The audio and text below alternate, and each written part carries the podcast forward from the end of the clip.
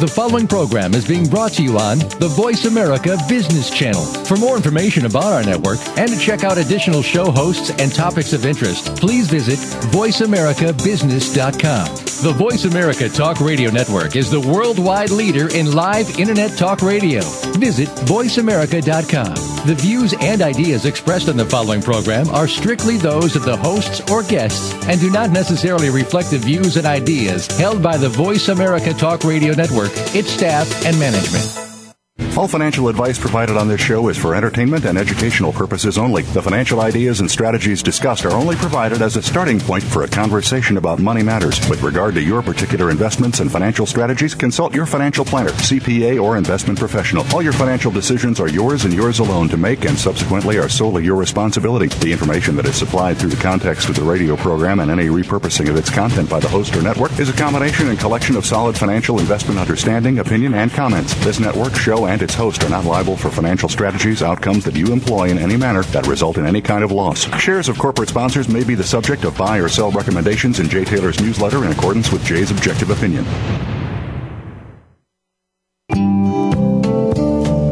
Now the thing about time is that time isn't really real.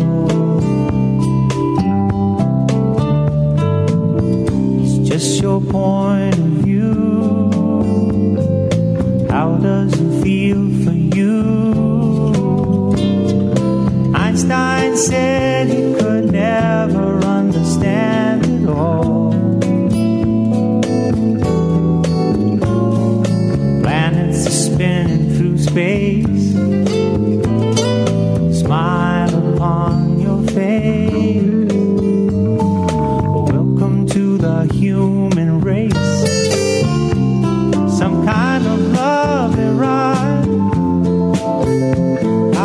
sliding down, I'll be gliding down. Try not to try too hard, it's just a lovely ride. Welcome to Turning Hard Times into Good Times with your host, Jay Taylor.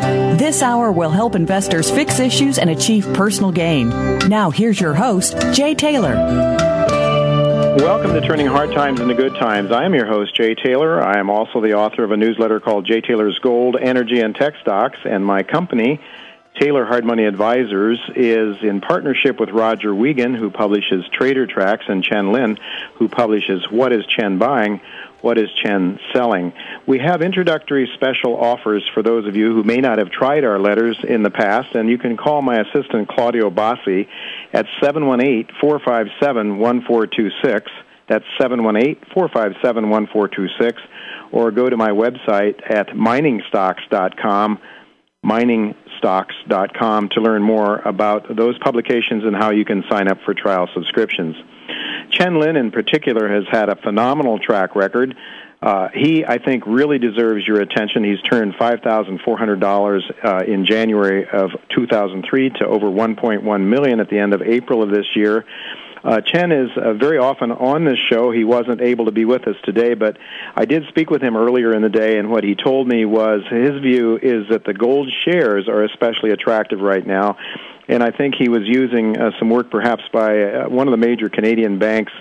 Uh, it might have been Royal Bank of Canada. I'm not sure. I think that's who it was. Anyway, someone was doing some analysis showing that uh, that the senior gold shares are priced more as if gold were at $900 now instead of 11 or $1,200 where uh, the yellow metal's been trading. In any event, Chen remains extremely bullish on gold shares, as do I.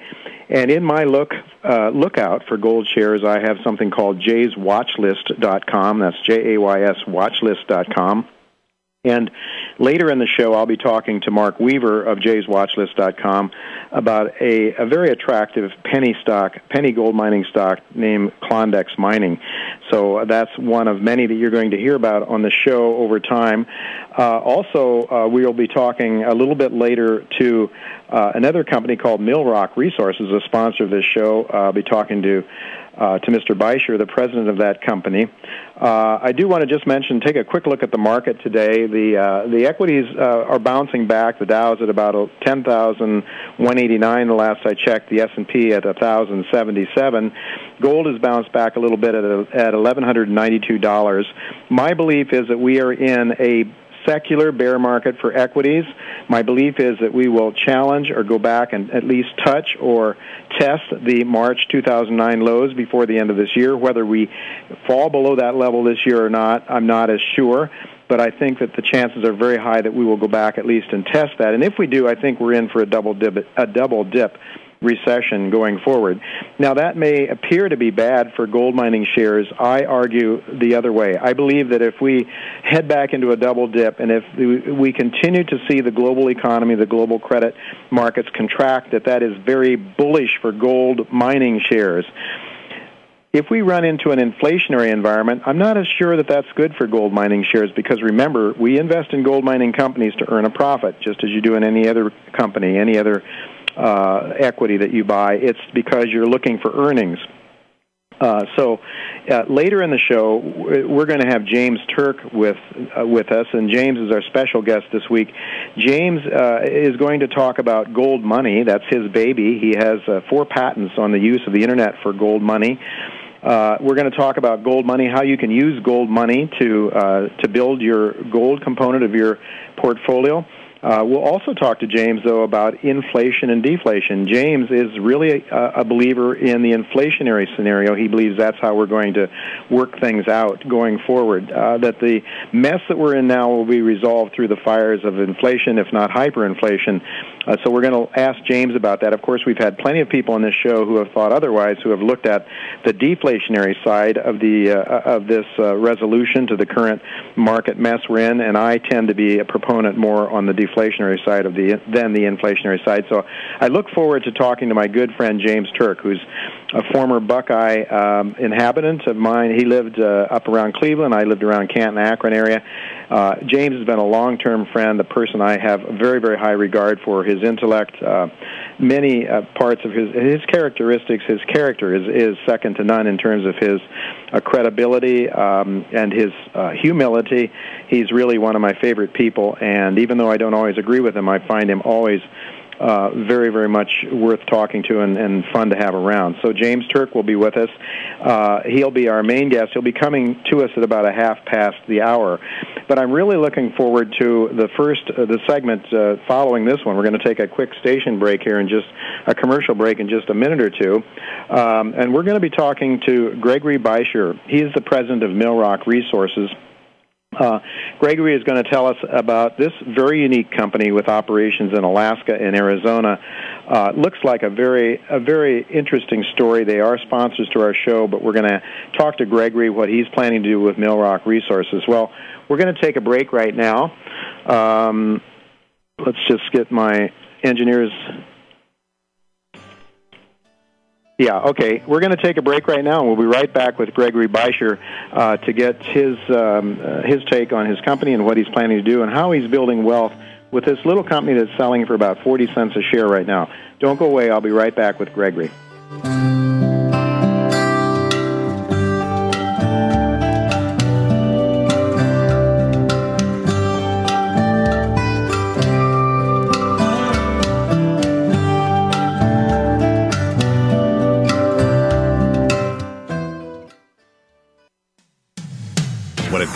Business, you'll find the experts here. Voice America Business Network. Barkerville Gold Mines, BGM on the TSX.V, is focused on the exploration and development of its gold projects in the historic Cariboo Goldfields in British Columbia. Barkerville's mineral tenure now encompasses over 111,000 hectares, covering the 60 kilometer long by 20 kilometer wide geological belt, and includes seven past producing mines and two of Barkerville's own proposed open pit mines, currently in the permitting process. Barkerville recently announced the acquisition of the QR mine and 900 ton per day QR mill. Barker Gold began mining operations in February of 2010 and is expecting to produce 50,000 ounces in its first full year of mining.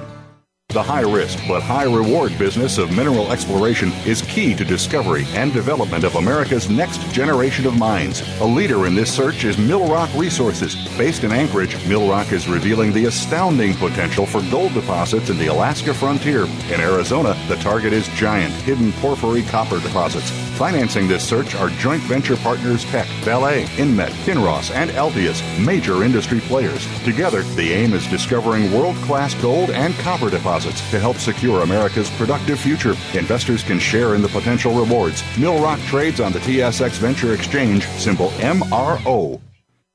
Sulliden Gold is focused on the exploration and development of its wholly owned Shahuindo Gold Project in Peru. The company is currently undertaking the largest exploration program to date on the property, and with this, expects to continue increasing its current mineral resource. A preliminary assessment was completed last year, highlighting a very positive and economical project, and a bankable feasibility study is currently underway. Don't miss this great opportunity to embark on an emerging gold production story. Visit www.sulliden.com to learn more.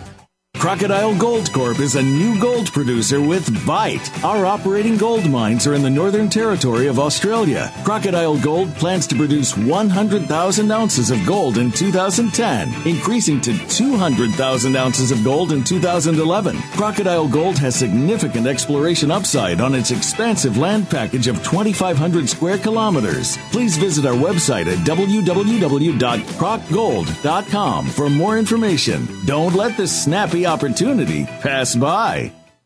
Dacha Capital is offering the world's first and only corporate stockpile of rare earth minerals, giving investors the ability to participate in the physical ownership of these critical elements without the associated mining and execution risk. Rare earth elements are used in many industries, from aerospace and automotive to high tech and green tech. Dacha Capital is listed on the TSX.V in Toronto under the symbol DAC and on the OTCQX in the US under symbol DCHAF. Please visit www.dachacapital.com to learn more. That's D-A-C-H-A capital.com. When it comes to business, you'll find the experts here. Voice America Business Network.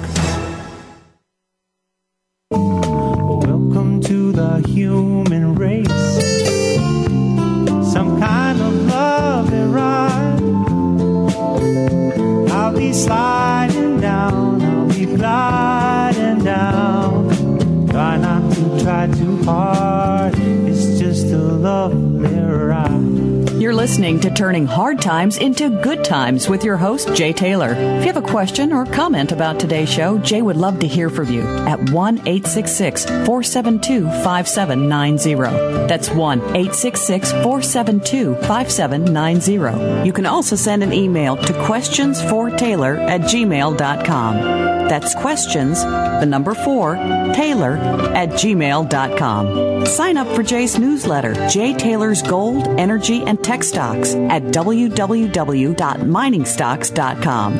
Now, back to our program.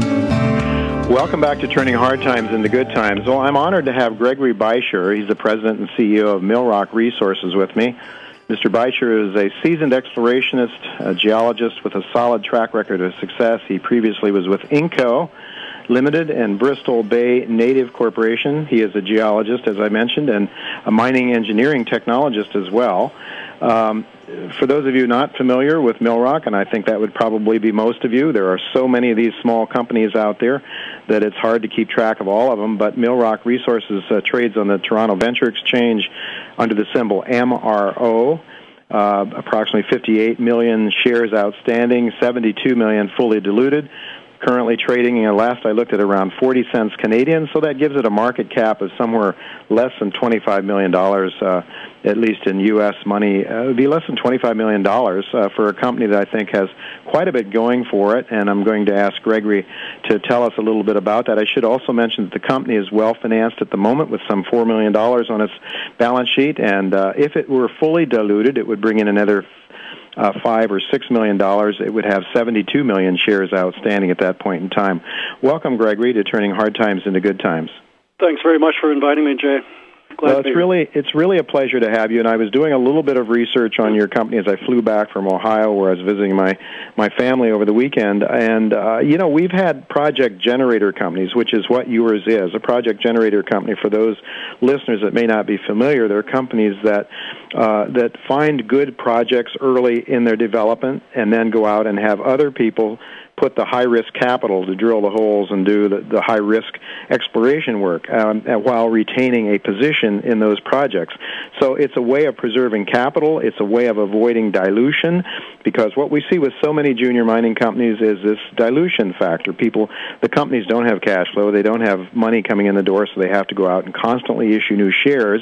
And the next thing you know, if you're an early investor in these companies, and if they don't have an immediate success right off the bat, you're finding you're, you're not getting anywhere, even in a bull market sometimes, because the number of shares keep multiplying. The market cap may be growing, but your your own investment isn't growing. So the project generator model has worked very, very well. I know Rick Rule told me, Jay, I've had so much success with project generators, I've not done nearly as well with other mining companies. So that said, uh, Gregory, I'd like you to tell us a little bit about your your properties. Where are your main properties? I think you have several in Alaska and uh, three or so in Arizona. Could you maybe just highlight a couple of the, the more important ones at this point in time? Yeah, thanks, Jay. Um, certainly, uh, we're we're really an Alaska-based company, even though we trade on the venture exchange uh, out of Canada. We, all the principals of the company live here in Anchorage. Uh, Alaska is one of our main focuses, uh, but we balance the seasonality of the Alaska exploration season with projects in Arizona, and they're they're great copper porphyry projects down there as well. Uh, ones maybe to keep an eye on are, are the ones that we're drilling this year. Uh, Council Gold Project, Western Alaska. Bluff Gold Project, also nearby in Western Alaska. And, uh, and then finally in uh, Arizona, we've just uh, now completed a, a drilling program. Watch for results uh, on that soon. Uh, that would be the Galiuro project, uh, a joint venture with Vale Exploration. And as well, uh, we should be drilling uh, by the end of the year at the uh, San Jose project, uh, also in Arizona. So the whole idea is that we have uh, almost continuous news flow um, for for multiple projects, but that are funded by joint venture partners. So you will not be so that four million dollars you have in your balance sheet now can go quite a ways. You don't have to be spending much of that to do your own exploration work. No, actually, we, will uh, probably only spend about half a million dollars of that generating yet more projects. Uh, at this point, we have income from management fees uh, as the operator of the joint ventures uh, and option payments from our partners. So, really, we don't have, uh, or at least our, our overhead cost is balanced out, and we're really not spending very much of our own money at all. Um, okay, now you mentioned Vale. Uh, that for those of you, many of our listeners may not be familiar with that company. That's a Brazilian company, but not an insignificant one, I think. Could you talk a little bit about them? Sure. Um, they, are probably, I believe, in terms of revenue, the second largest mining company in the world. Primarily producers uh, of uh, uh iron ore, but uh, also nickel and a variety of other commodities. And in their hunt for copper, they uh, they they uh, noticed uh, our activities in southeast Arizona, and they've become a partner there on a, a pretty big project, and uh, they're funding all the exploration work, uh, earning an interest in our geologic idea. So, a company of that size, generally speaking, the majors, if it's the second largest mining company in the world, is not looking for a small project. They must think there's some potential of finding something big there. Certainly, and that's uh, you know the, what uh, uh, my partners and I look for. We both come from big company backgrounds. We know the mineral economics. We know what the big guys are looking for, what they they need to make uh, a mine work for them, and that's the only projects we we really target. Okay, can you, uh, speaking of your partners, can you talk a little bit about your other partners? You have some other very impressive uh, main, you know, major company partners. Could you talk about that for a minute? Sure. We're, we're partners with uh, Kinross Teck, uh, Vale, Inmet, uh, and Altius Minerals. Um, all of them pretty good companies in, in their own right, uh, and. Uh, I think it gives us good credibility. It shows that we can generate projects that are of interest to some of the biggest and best mining companies in, in the world.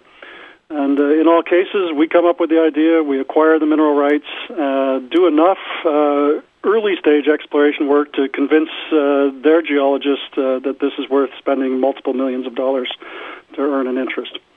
Yeah, and I would just say to our listeners that when it comes to uh, convincing the majors, uh, they're not oblivious to the management that is in place with the juniors. Uh, and so, could you just talk uh, a little bit about yourself, uh, very briefly, and then also your partner, or a couple of people that might be key in your company, because they've had a pretty good uh, track record as well. Sure, we have, and uh, you know, I guess that's part of the attraction of the major companies is that we have number one the ability to uh, come up with the ideas, but number two to actually execute the exploration program. Uh, a lot of these big companies don't have that uh, necessarily that expertise, or at least the local expertise anymore but certainly my partner, Phil St. George, uh, previously the Vice President of Exploration for NovaGold, very uh, uh, instrumental in advancing the Donlin Creek project, the huge gold uh, deposit here in Alaska. But uh, probably most importantly, he's credited with the discovery of the Pebble deposit here in Anchorage, he, uh, here in Alaska. He was, as a young geologist, working for Cominco, the, the fellow that, that spotted the, the discovery drill hole there. Uh, now it's uh, known to contain uh, billions of pounds of copper and over 100 million ounces uh, uh of gold. So truly some some great discoveries to his credit. Very impressive, and then he would have spent a great deal of time in that in the same you know sort of the backyard where you are now. Sure, and between the the two or three of us, uh, you know, we think we put together a spectacular portfolio of projects, uh, any of which uh, uh, could have that uh, same potential to produce another Donlin or another Pebble. I believe uh, I read somewhere that you have a one of your projects has had a historical gold resource on it. Is that correct? That's correct. The the Bluff project out in western Alaska. It's a no very rough resource at this point, but yeah. in fact, uh, we'll start drilling there tomorrow to to start to flesh that resource out and test other uh, targets we've developed on the property. Yeah, as I recall reading, it was somewhere a rough estimate of around a half a million ounces. So what you'll try to do is to confirm that. Is that part of your That's objective? Correct. And confirm and expand upon the known resource and test other targets. Yep. Okay. All right. So you're really looking for elephants in Alaska and in uh, and in Arizona. In Arizona would be more of a copper porphyry target. Is what you're looking for there? Exactly. Yep. And uh, you know, Alaska and Arizona both really truly is uh, elephant country, and uh, uh, that's what we focus on. Is almost exclusively is porphyry style mineralization or pluton related uh, gold mineralization.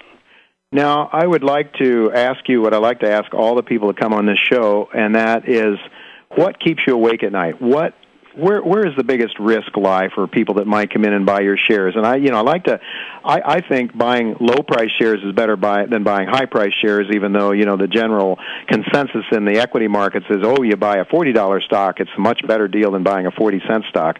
But eh, that said, what do you think? Uh, what what is the biggest risk uh, investors face right now for for your company? The, the, right. those that well, buy your company shares? Sure. Well, to answer the first question of what keeps me awake at night, it really is: uh, are we capable of actually executing all these exploration programs? We're, yeah. We'll be spending uh, over five million dollars worth of uh, major mining companies' money this year on our exploration programs, and we've got to be certain that we have the capability to execute excellent exploration programs.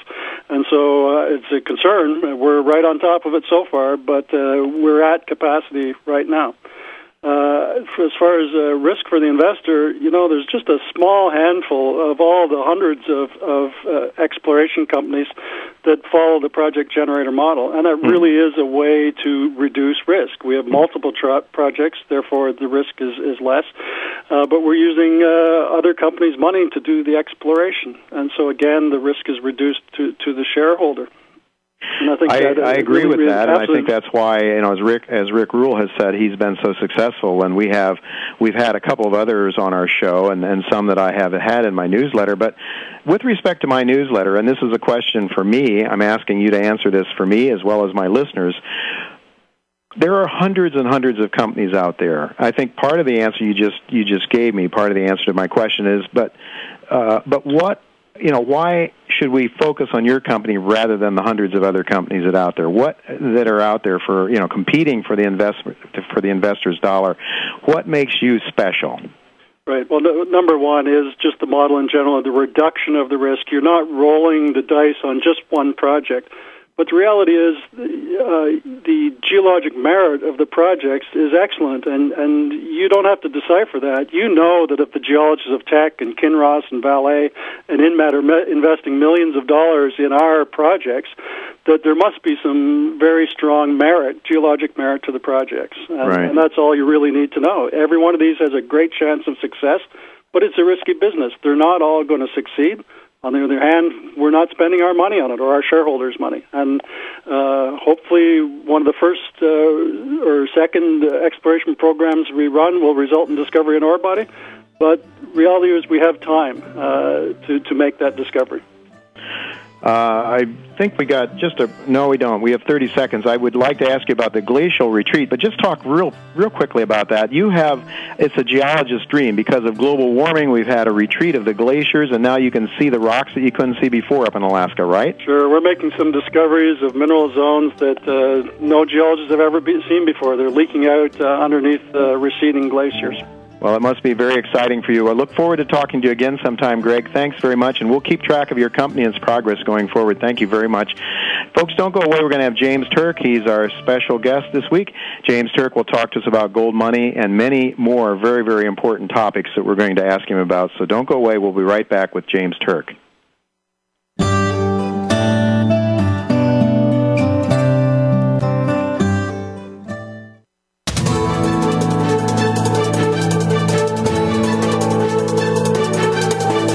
The market's up or down, or if you're looking to improve your portfolio, our experts are ready to talk to you.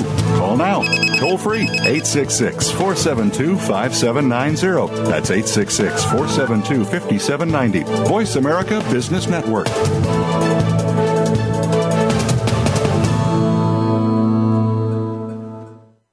Barkerville Gold Mines, BGM on the TSX.V, is focused on the exploration and development of its gold projects in the historic Cariboo Goldfields in British Columbia. Barkerville's mineral tenure now encompasses over 111,000 hectares, covering the 60 kilometer long by 20 kilometer wide geological belt, and includes seven past producing mines and two of Barkerville's own proposed open pit mines, currently in the permitting process. Barkerville recently announced the acquisition of the QR mine and 900 ton per day QR mill. Barker Barkerville Gold began mining operations in February of 2010 and is expecting to produce 50,000 ounces in its first full year of mining. Richfield Ventures Corp is a publicly traded junior mining company on the TSX Venture Exchange under the symbol RVC. Led by an experienced and dedicated team, Richfield is systematically drilling 25,000 meters of core in 2010 on its Blackwater Gold Project in central British Columbia, where the primary goal is to discover a world class bulk tonnage gold deposit. With $5 million in treasury and 40 million shares fully diluted, Richfield and its shareholders are poised for a major discovery. Go to richfieldventures.com ca for further information. Crocodile Gold Corp is a new gold producer with Bite. Our operating gold mines are in the Northern Territory of Australia. Crocodile Gold plans to produce 100,000 ounces of gold in 2010, increasing to 200,000 ounces of gold in 2011. Crocodile Gold has significant exploration upside on its expansive land package of 2,500 square kilometers. Please visit our website at www.crocgold.com for more information. Don't let this snappy opportunity pass by. Sulliden Gold is focused on the exploration and development of its wholly owned Shahuindo Gold Project in Peru. The company is currently undertaking the largest exploration program to date on the property, and with this, expects to continue increasing its current mineral resource. A preliminary assessment was completed last year, highlighting a very positive and economical project, and a bankable feasibility study is currently underway. Don't miss this great opportunity to embark on an emerging gold production story. Visit www.sulliden.com to learn more. Dacha Capital is offering the world's first and only corporate stockpile of rare earth minerals, giving investors the ability to participate in the physical ownership of these critical elements without the associated mining and execution risk.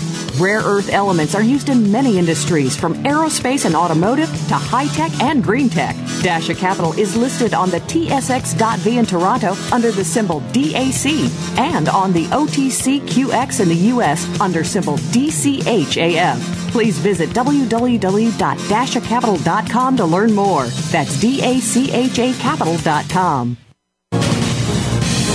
Voice America Business Network. The bottom line in business. Welcome to the human race. Some kind of love and ride. I'll be sliding down, Gliding down. Try not to try too hard. It's just a lovely ride. You're listening to Turning Hard Times into Good Times with your host, Jay Taylor. If you have a question or comment about today's show, Jay would love to hear from you at 1 866 472 5790. That's 1 866 472 5790. You can also send an email to questionsfortaylor at gmail.com. That's questions, the number four, Taylor at gmail.com. Sign up for Jay's newsletter, Jay Taylor's Gold, Energy, and Tech Stocks at www.miningstocks.com. Now, back to our program. Welcome back to Turning Hard Times into Good Times. I am your host, Jay Taylor, and I'm especially pleased to have with me a longtime friend, former fellow citizen of the state of Ohio, the Buckeye State, and I'm talking about James Turk. I've long looked up to James not only for his intellect, but for his well reasoned arguments and his classy presentation of those arguments to uh, and even to his adversaries, especially to his adversaries. James has been an ardent supporter of the Gold Antitrust Action Committee. He has not only provided strong bits of evidence showing that the gold price has indeed been capped and even driven lower by a ruling elitist group of bankers, but his underlying understanding of gold as an Austrian thinker has helped people like me and many others prepare for the catastrophic economic environment that is unfolding before us at this time. James Turk is the founder and chairman of Gold Money, uh, which provides a convenient way to buy and sell gold online using the digital gold currency for which he was awarded four U.S. patents. He has specialized in uh, international banking, finance and investments since graduating in 1969 from George Washington University with a Bachelor's of Arts degree. He uh, began his career with the Chase Manhattan Bank with stints in Thailand, the Philippines, Hong Kong. And in 1980, he joined the private investment and trading company of a prominent precious metals trader and moved to the United Arab Emirates in December of 1983 uh, to be appointed manager of the commodity department of Abu Dhabi Investment Authority until he resigned in 1987.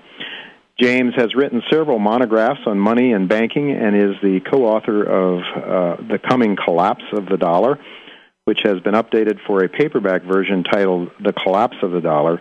You can find that at uh, www.dollarcollapse.com. Well, we could spend hours listening to James talk about gold, the dollar, the debt markets, the stock markets, and a whole lot more.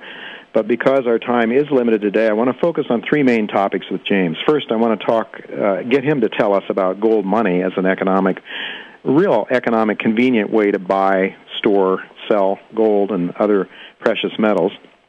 I want to ask him uh, if it isn't too late to buy gold. I hear that from many people. Many people are saying, "Oh gosh, gold's going from three hundred dollars to twelve hundred. I've I've missed the move. It's no use now."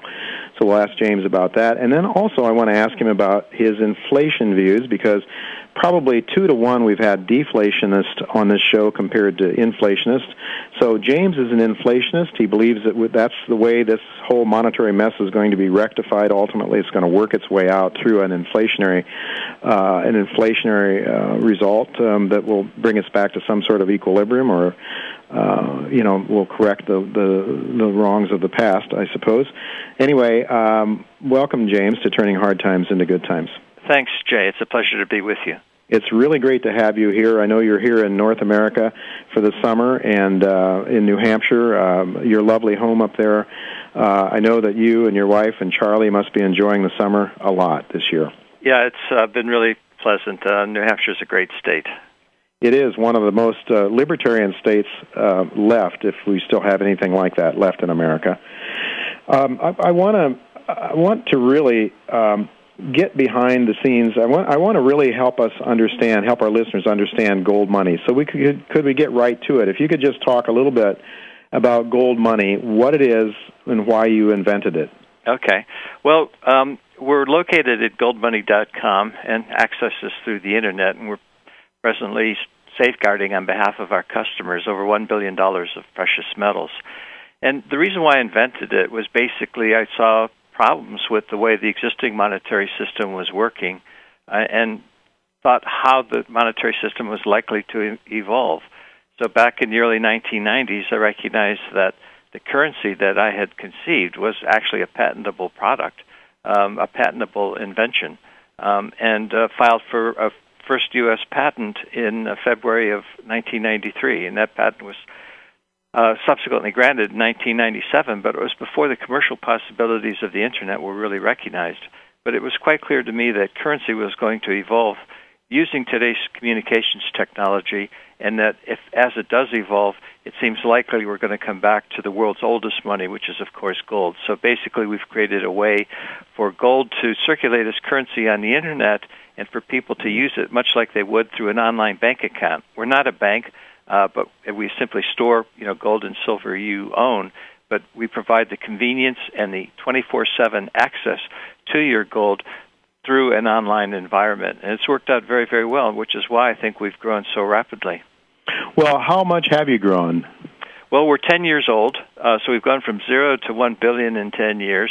Uh, and we've been basically doubling uh, every 12 to 18 months. Hmm. Um, and even as we've gotten bigger, we've we've continued to double. Uh, and now that we've reached a bigger size, institutions are starting to look at gold money as an alternative. So I think we're going to remain on a pretty good growth path going forward from here, uh, simply because people are becoming increasingly knowledgeable about gold and silver and recognizing how important gold and silver are to their portfolios. You know, I like to say it's the bedrock asset in everyone's portfolio. Well, certainly it is, and it's something that we've been telling our subscribers uh, and people in this show that they should, uh, you know, build their portfolios around. Um, what you're able then, uh, if you if you buy gold or silver, uh, let's say, how do we how do we buy it? Do we send in a check? Do we wire money? How do we buy it? Yeah, everything's done by wire transfer. Uh, we have customers in over 100 different countries around the world. Uh, so you wire money um, uh, to customer segregated funds accounts that we maintain at our banks in uh, in uh, the Channel Islands. By the way, Jay, we operate uh, in Jersey, the island of Jersey, in the Channel Islands in the English Channel. Uh, and we do that because it's one of the few jurisdictions in the world that still relies on traditional Anglo-Saxon common law, which is important because of its respect for property rights. But what you do is you wire money to one of the banks, uh, the customer segregated fund accounts that we maintain at our banks uh, in Jersey. Uh, and then when you're ready to purchase, you just go online, place your order, for gold, silver, and we offer platinum now as well. Uh, and the uh, metal is purchased on your half, and it's stored in a vault uh, at your choice. Uh, the vaults are located in the UK, in Switzerland, and in Hong Kong, and you can store uh, your gold uh, or your precious metals in any of those three vaults. Oh, I wasn't aware of Hong Kong, and and how recently was was that development? We um, introduced uh, gold in Hong Kong at the end of uh, March and silver just last month. And about two and a half percent of all of the assets in gold money are already uh, in Hong Kong. People see it as a very important way to diversify geographically, you know, their bedrock asset. Um, and one way to mitigate risk is geographic diversification. So Hong Kong accomplishes that task. Okay, so you just mentioned the common law of um, the Channel Islands. Yes. Uh, and that is an important factor, but I guess there's, you know, laws laws are, are sometimes ignored by governments and I mean is there is there danger of let's say the British coming in with their military and and taking your computers away from you? Well, we're uh, it's interesting because Jersey is a sovereign country. Mm-hmm. Uh, it has its own parliament. Um, it's not represented in the parliament in in, in London. Uh, mm-hmm. Uh, the only connection to the UK is that the head of state of Jersey is the Duke of Normandy, which happens to be one of the titles of the Queen of England. Mm-hmm. Um, so it, it the, the, the more important aspect to your question is that there is still a tremendous respect for property rights in Jersey. Uh, politicians don't fiddle with uh, private property as they do in other countries around the world. And given the nature of our business, it was a very um, important decision as to where we would locate. So we chose uh, Jersey for that reason the gold, silver, and um, platinum are not stored in Jersey. They're stored, as I mentioned, in those other countries. Mm-hmm. Um, but uh, again, those countries pretty much have a pretty good respect for property rights as well. Although I must admit, property rights in the UK have eroded a little bit in recent years. Mm-hmm. Well, and here as well, and that's that's what's uh, sort of frightening about this this whole notion of property rights. I mean, taxation, of course, is a is a challenge to ta- to property rights. Well, uh, James, I know that you're able to, uh, if you need to liquidate your holdings, um, you can you know you can do that. You can sell a you know a certain amount of gold or silver or whatever, and turn them in, turn that into currency. And I think uh, the last I knew, there were five different currencies that you can easily convert into. Yeah, there's six. Uh, all of the major currencies of the world, including, of course, the dollar, the euro, uh, Canadian dollar. Um, and then, uh, depending on where you live in the world, you usually get the proceeds uh, from your bank wire transfer uh, mm-hmm. the same day, or at most, you know, one one day perhaps. But we can actually send you the proceeds in any of the world's currencies. Uh, but you may end up having to pay a small fee if it's going to be one of the one currency other than the major six currencies. Okay, so we got the euro, we have um, U.S. Yeah, U.S. dollar, Canadian, uh, the euro, the British pound, Swiss franc, and Japanese yen. Those are the six currencies in which we deal with. Excellent. Um, and so people can go in there anytime into their account, or their, their holding, I guess you call them holdings. Yes, we call it a holding so that people don't confuse us as a bank. Uh, we, you know, it's a, not a financial asset that you hold uh, with gold money. It's a tangible asset. It's physical metal that you actually own mm-hmm. in allocated storage in a vault that's uh, insured and regularly audited. We have two different independent auditing firms doing third-party verification of the metals every other month, and you have access to those audit reports that the auditors prepare. So, you know, we provide our customers with the assurances of integrity that they're metals are safeguarded and safe. And I think that's one of the reasons why we've grown uh, as well as we have. Indeed, and I believe that you do regular audits, or at least annual audits. Uh, every every other month. Uh, every oh, every other month now. Yeah, every other month an audit is being done. So we and do that, six, six uh, audits a year by 2 I'm different sorry? firms. Six audits a year by two different firms. By two different firms. Yeah, that's that's good. And then um, and then there's a certificate or something that's posted on the website. Uh, yeah, the actual audit, the full audit report signed by the auditing firm itself, is actually posted in your uh, holding. When you log into your holding, you'll see all, all of the historical audits, and you'll see that there have never been any exceptions since inception. Mm-hmm.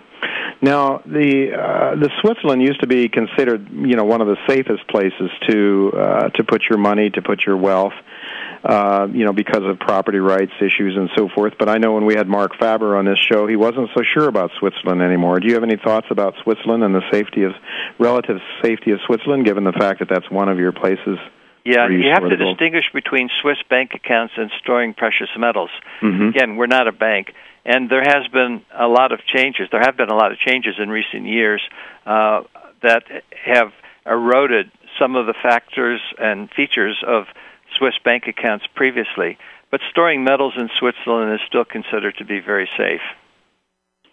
Um, and Hong Kong. Why Hong Kong? Because that's where all the gold is going this these days, isn't it? T- towards Asia. Well, it's true that there's a lot of wealth being created in Asia, and gold goes where the wealth is being created. Uh, we've done it mainly to get some, again, geographic diversification. Uh, you know, it's in a different part of the world. Also, it's a different political system, and you know that's good. It interesting. You know, Ch- Hong Kong is part of China, but Hong Kong is a separate region within China, as they describe it, and Mm-hmm. it still also relies on traditional Anglo-Saxon common law. Mhm. So you still have the rule of law maintained in Hong Kong and property rights pers- uh, respected, but it's under a different political system. Plus, you get the different, you know, different part of the geography. The intention is to eventually have other vaults in other locations around the world, and as we continue to grow, they will be added too. Mm-hmm. It's it's fascinating and it's it's easy enough. Uh, is it possible for people um, to say have a certain amount of gold or silver and use all three of those locations so you can split it up? Yeah, many people in fact do. And one of the beauties of gold money is just there's no minimum or maximum, um, either in your purchases or how much you store. And if you have no gold in your holding at any moment in time, there are obviously no fees. So you can open a holding for free uh, to take a look at what it's all about. Uh, and then if you like it, then you can you know choose to purchase metal and hold it for as long as you want. And so there are passwords, obviously, so you can guard it so no one else can get in there and, and fool around with your account. That's exactly right. And we have the same types of safety um, provisions and controls that you would expect to find when you do online banking with your neighborhood bank. Is there any chance that you might someday do something, uh, have this interconnected with uh, with credit cards, for example, or debit cards? Well, you know, this has been one of our most requested products to have a gold money debit card. You know, where you travel anywhere in the world, and the merchant receives the local currency, and the gold comes out of your your holding in gold money. So conceptually, it's possible. Um, and you know, even though we're growing rapidly, we're still not quite big enough to make it economically uh, uh, practical. But I would guess at some point in time in the future, we'll have a gold money debit card where you can do just that. So it's not a legal thing; it's more of an economic thing, the practical business aspects of doing it. Yeah, that's exactly right. And so, if you're growing, if you're doubling every uh, every year or so, and you're up to a billion now, will the next year a two billion make it big enough, or how big do you need to be? It's hard to say because they keep they, uh, the, the the card companies keep moving the rules. I mean, we've been talking to a UK company, for example, about issuing a pound card, and uh, from this year to last year, they increased the fees by eighty five percent. Mm. Uh, so they're they're moving the goalposts a little bit, oh. but uh, I'm sure that at some point in time um, we'll have something along those lines.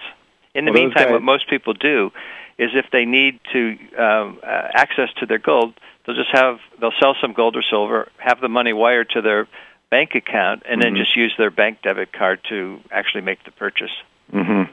And I guess with respect to tax issues, it's best for people to um, to just consult their own their own accountant uh, with respect to tax issues. I don't know if there's anything you can say about taxes.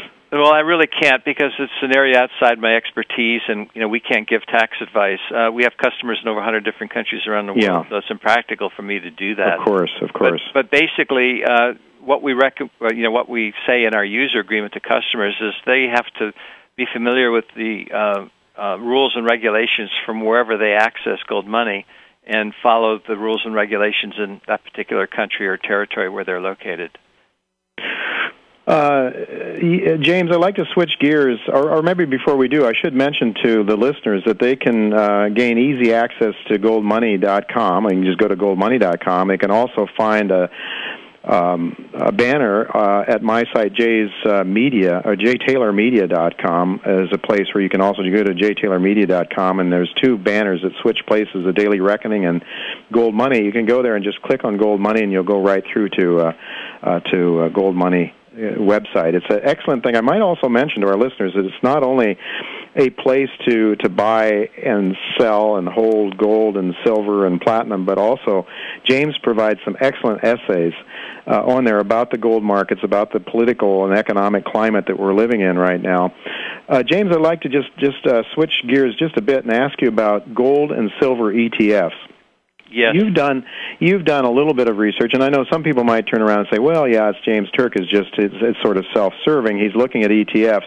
But uh, there have been some other people that that have written recently about uh, gold and silver ETFs. There there may be some some things to be concerned about there. Could you just address that for our listeners? Yeah, the big question, uh, Jay, is whether you want to own physical gold or whether you want to own paper gold they're entirely different things. You know, physical gold is a tangible asset that you buy and store yourself, or you buy and have someone store it for you, like we do in gold money.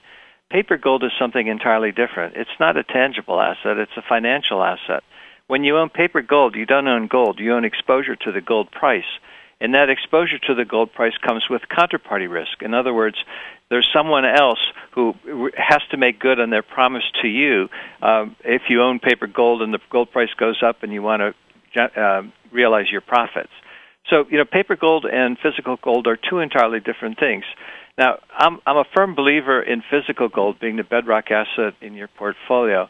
Uh, and like all tools, there is a role for paper gold. If you're a professional trader or a speculator, there are a variety of different paper gold tools for you to use. And these include ETFs, futures contracts, and a variety of options and things of that nature. But because I view gold and silver to be money, you know, I really recommend leaving the paper gold products to the speculators, and everybody should be buying physical gold. And you know, physical, whether you store it yourself or have someone store it for you, is up to your own personal choice because physical gold is a tangible asset.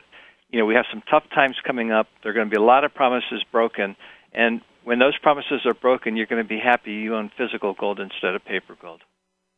Um, I might just ask you while we're on the topic of these various instruments and ways to own gold and silver.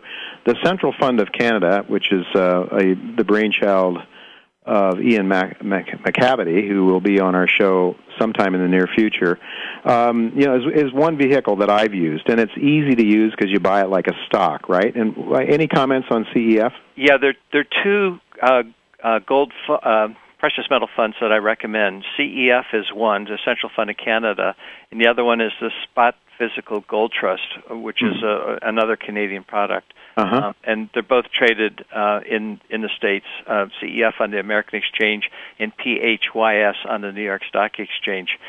You know, some pension plans and deferred uh, tax plans don't allow you to uh, purchase physical metal. Uh, in that case, then you need to purchase a stock uh, or a share. And the two companies or the two funds that I recommend in that case are, you know, PHYS and CEF because they do actually go through the steps of verifying that the physical metal is actually backing those shares. Uh, I know that that's that's certainly true of CEF, and I'm glad to hear that. Of Sprott is a relatively new product, isn't it? It's Sprott. relatively new, but they already have a billion dollars in assets, or 700 million, something like that. It's growing very rapidly. Excellent. Yeah, very, very, very important to know that the gold and silver is there, and they're not uh, some games being played, leveraged off of it, and uh, the same old, same old. Um, I would like you to talk just a little bit about um, the Gold Antitrust Action Committee, James. Uh, you've been very, very helpful to that organization. Very, uh, very informative. You've done a lot of research. Uh, you uncovered some pretty interesting things. Um, what about the argument that some people made? And I've heard this fellow talk at the um, uh, CMRE meeting in New York uh, not that long ago. Well, maybe a year, a couple of years ago, actually. A Council of Foreign Relations guy that was talking there saying that's that's fooey about this notion that gold is being manipulated. How can they say that when the price of gold is rising? If it was manipulated and, and the and the uh, central banks had control of it, how it wouldn't be rising? What do you say to that argument?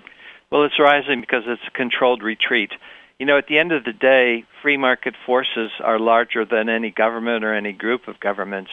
But governments do have a lot of influence, particularly when they own uh, a particular asset and can use that asset to influence price. So let's say, for example, governments of the world own 10% of the world's Picasso paintings, and they go out start propaganda propagandizing about how bad Picasso paintings are, and every once in a while they sell a Picasso painting uh, to make the price uh, go down.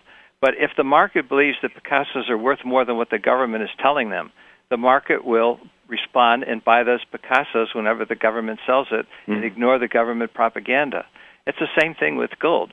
You have to recognize, Jay, that gold is the only natural competitor to government fiat currencies. Mm-hmm. And given that governments today have the unconstitutional um, uh, ability to create money out of thin air in in uh, infinite amounts without any control, it's important to recognize that, that that discipline that had been imposed by gold in the Constitution and existed up until 1971, that's no longer there. But gold, gold still has its attributes as money and currency, uh, even though government propaganda propagandizes against it. So what you really have to do is look and see at the end of the day, does gold and silver fit in my portfolio? Does it have usefulness? You know, do I like the fact that it doesn't have counterparty risk? You know, look at the fact that an ounce of gold today buys the same amount of crude oil it did back in 1950. That mm. shows how gold preserves purchasing power over long periods of time. You know, if those kinds of attributes are important to you, you just have to ignore what you see and hear um, that is anti-gold, and just recognize it for yourself that yes, it is something that perhaps makes sense for my portfolio, and I'll buy some physical gold as a consequence. I just thought of something in terms of uh, going back to gold money again, James, and that is that, you know, if you had a gold standard, carrying ounces of gold around in your pocket is not very practical. So we had a, a paper, you know, we had a gold backed paper system, right? Yes.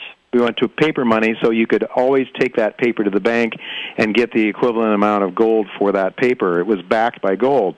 Well, now we have gold money. Obviously, you can just, uh, you know, you can have it in an account. It's an electronic form, but you can always then go to the not that you're a bank, you can go to your holding and get that out of the vault in essence, can't you? Yeah, that's right. You can redeem it or you can spend it. It's like a gold coin, but instead of a physical gold coin you move from hand to hand, it's a digital gold coin gold coin that moves from computer to computer or from iPhone to iPhone. You can actually access gold money through an iPhone application it's it's the technology's changing the nature of currency, but gold still remains money.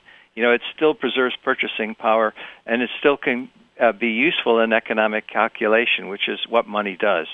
So, yeah, it, it, that's how I think currency is going to evolve, and that when all of this silliness with fiat currencies and what we've seen over the past four decades, four decades, this experiment of money that can be created out of thin air without any controls or discipline, when that finally comes to an end, which I think is going to happen soon, we'll go back to basics. And at the very basic, gold will be fundamental, central to society, um, central to you know global commerce, and hopefully, gold money will have a role to play in making gold uh, circulate as currency once again.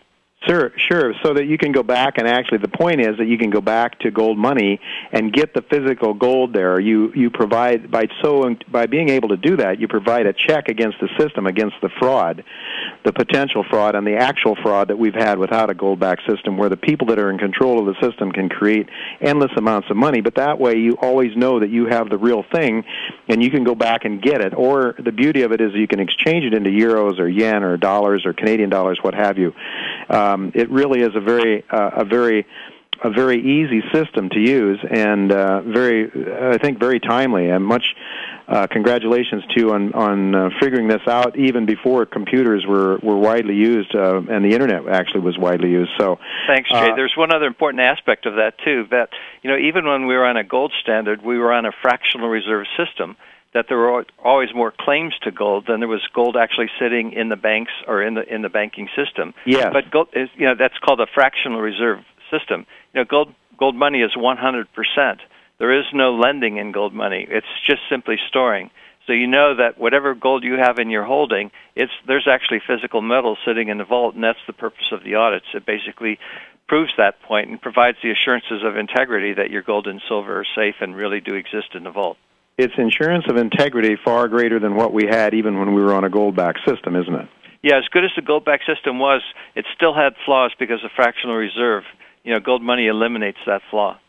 And also, of course, you always had the politicians, and we had uh, President Roosevelt confiscating gold. And I might want to get back to you and ask you about the potential for that to happen, as well as I want to ask you about the price of gold. We've had a big run up in the price of gold. A lot of people are saying it. I hear it all the time when I'm going to speak at conferences, or more often on the streets of New York by non gold believers who say, Jay, gold has gone from $300 to $1,200. Are you nuts? I'm not going to put any money into that. So I'm going to want to ask you about that, James. We're going to go to commercial break right now.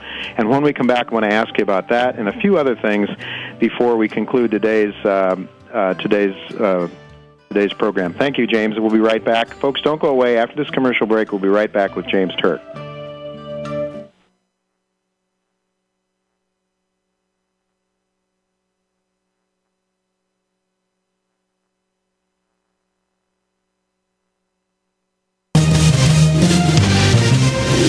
Stocks, bonds, investment opportunities, financial news, and talk.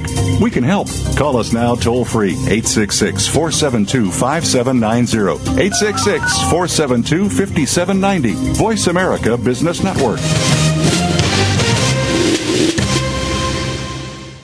The high risk but high reward business of mineral exploration is key to discovery and development of America's next generation of mines. A leader in this search is Millrock Resources. Based in Anchorage, Millrock is revealing the astounding potential for gold deposits in the Alaska frontier. In Arizona, the target is giant, hidden porphyry copper deposits. Financing this search are joint venture partners Teck, Vale, Inmet, Kinross, and Altius, major industry players. Together, the aim is discovering world-class gold and copper deposits deposits to help secure America's productive future. Investors can share in the potential rewards. Millrock trades on the TSX Venture Exchange, symbol MRO. Barkerville Gold Mines, BGM on the TSX.V, is focused on the exploration and development of its gold projects in the historic Cariboo Goldfields in British Columbia. Barkerville's mineral tenure now encompasses over 111,000 hectares, covering the 60 kilometer long by 20 kilometer wide geological belt, and includes seven past producing mines and two of Barkerville's own proposed open pit mines, currently in the permitting process. Barkerville recently announced the acquisition of the QR mine and 900 ton per day QR mill. Barker Barkerville Gold began mining operations in February of 2010 and is expecting to produce 50,000 ounces in its first full year of mining. Brigus Gold is a growing gold producer with expected production of about 85,000 ounces of gold this year from its Black Fox mine in the Timmins Gold District in Canada. Next door to Black Fox, Brigus has the exciting Grey Fox Pike River Gold Project. Brigus is also advancing its Goldfields project in Saskatchewan, Canada, and its promising exploration projects in Mexico and the Dominican Republic. All of its gold assets are in low risk operating jurisdictions. Consider Brigus as your gold investment choice. Brigus is listed on the MX and TSX under the symbol BRD. Dacha Capital is offering the world's first and only corporate stockpile of rare earth minerals, giving investors the ability to participate in the physical ownership of these critical elements without the associated mining and execution risk. Rare earth elements are used in many industries, from aerospace and automotive to high tech and green tech. Dacha Capital is listed on the TSX.V in Toronto under the symbol DAC and on the OTCQX in the U.S. under symbol DCHAF. Please visit www.dachacapital.com to learn more. That's D-A-C-H-A capital.com. Crocodile Gold Corp is a new gold producer with Bite. Our operating gold mines are in the Northern Territory of Australia. Crocodile Gold plans to produce 100,000 ounces of gold in 2010, increasing to 200,000 ounces of gold in 2011. Crocodile Gold has significant exploration upside on its expansive land package of 2,500 square kilometers. Please visit our website at www.crocgold.com for more information. Don't let this snappy opportunity pass by. The business community's first choice in Internet Talk Radio. Voice America Business Network. Welcome to the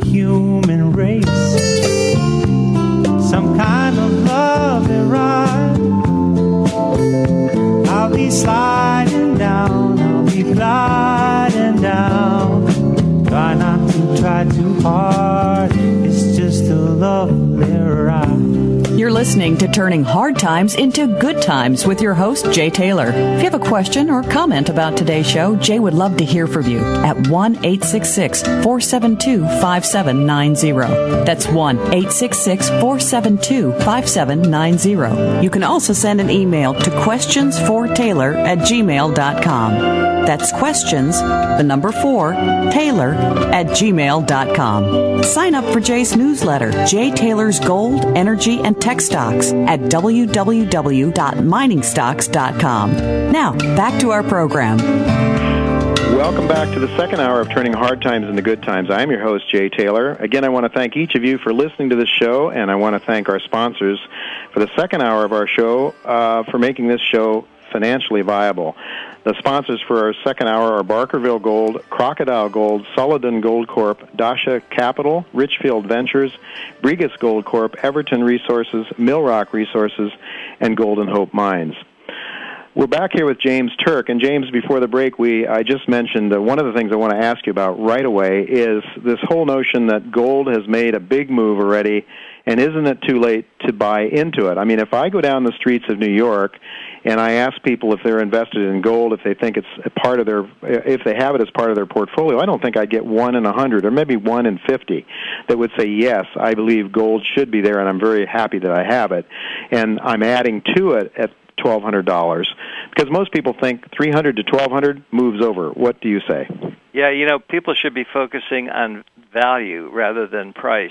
And gold is still relatively undervalued. It still has usefulness as a tangible asset without counterparty risk, but more importantly, you know, gold is still cheap. Uh, it looks expensive because we calculate the price of goods and services in terms of dollars, but we should really be looking at uh, how badly the dollar has done, you know, over the past 10, 20 years because of inflation and various forms of debasement. Mm-hmm. And my my models that I use for valuation show me that gold today at $1,200 is as good a value as it was at $280 back in the early 1980s. Um, so as a consequence, you know, gold, in my view, is still very cheap. It should still c- continue to be accumulated. And you know, this is another important point. We spoke before about physical gold and and and paper gold, and my point is is that the way you should view physical gold is view it to be money, and when you're buying it, that's your savings account. You know, savings are always a good thing, but it's a particularly good thing when you're saving sound money. So, you know, every month, depending on your your budget and you know whether it's possible, uh, you know, just save some save some money, save some sound money, save some gold, month in, month out, and you know, over time, you'll accumulate a lot of wealth that way, and it will protect your uh, and enhance and grow your your your purchasing power because gold is still relatively cheap. You know, a, a bull market has three stages, Jay. The Mhm. first stage is when people are basically not paying attention. That's stage one. That happened when gold went from you know two hundred and fifty dollars up to a thousand dollars. When gold went over a thousand dollars, the psychology of the market changed. Gold entered its second stage. You know, more people are starting to pay attention. The second stage is the longest stage, and you generally see you know a lot of price appreciation during the second stage. The third stage, that's when the speculators jump in. That's when you walk down the street in New York and everybody's going to be saying, you know, to buy gold. That's still a long way off. That's three, five years in the future. Well, you certainly don't see it now, and I can remember 1980 when that was a common occurrence. I can remember when people were lined up in the streets of New York to buy gold coins. Yeah, that's ex- that's what I mean by the speculative stage. It's still way in the future. So, you know, gold is still good value. It should still continue to be accumulated. Ignore the price.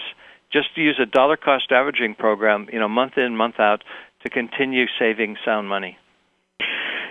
You um, you talked about uh, people thinking that gold is expensive now because they measure it in dollars, and I like to say that the dollar is not a constant unit of measure because we because trillions, literally trillions of them are being created out of thin air every year, and especially with all these bailouts and you know government stimulus programs, money is not being. We're not taxing people. We're not taking it from some people uh, too much of it. Any well, I'm not. Well, I should correct myself. I think we're taking too much. I think government's taking too much for sure.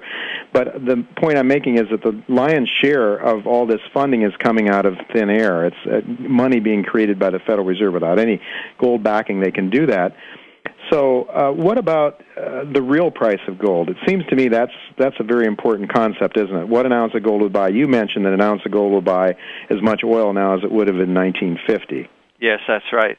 Yeah, that's what you really need to do. You need to calculate the price of goods and services in terms of gold as well as dollars so that you truly understand what's happening to the monetary system. Another thing I like to do is to calculate how many ounces of gold it takes to buy the Dow Jones Industrials. You know, back in 2000, it took 40 ounces of gold to buy the Dow. Um, at the bear market low in, in 1980, um, the bear market low of, of uh, the stocks and the bull market high of gold, it took one ounce of gold, you know, to buy the Dow. You know, both gold and the Dow were 800 uh, in 1980.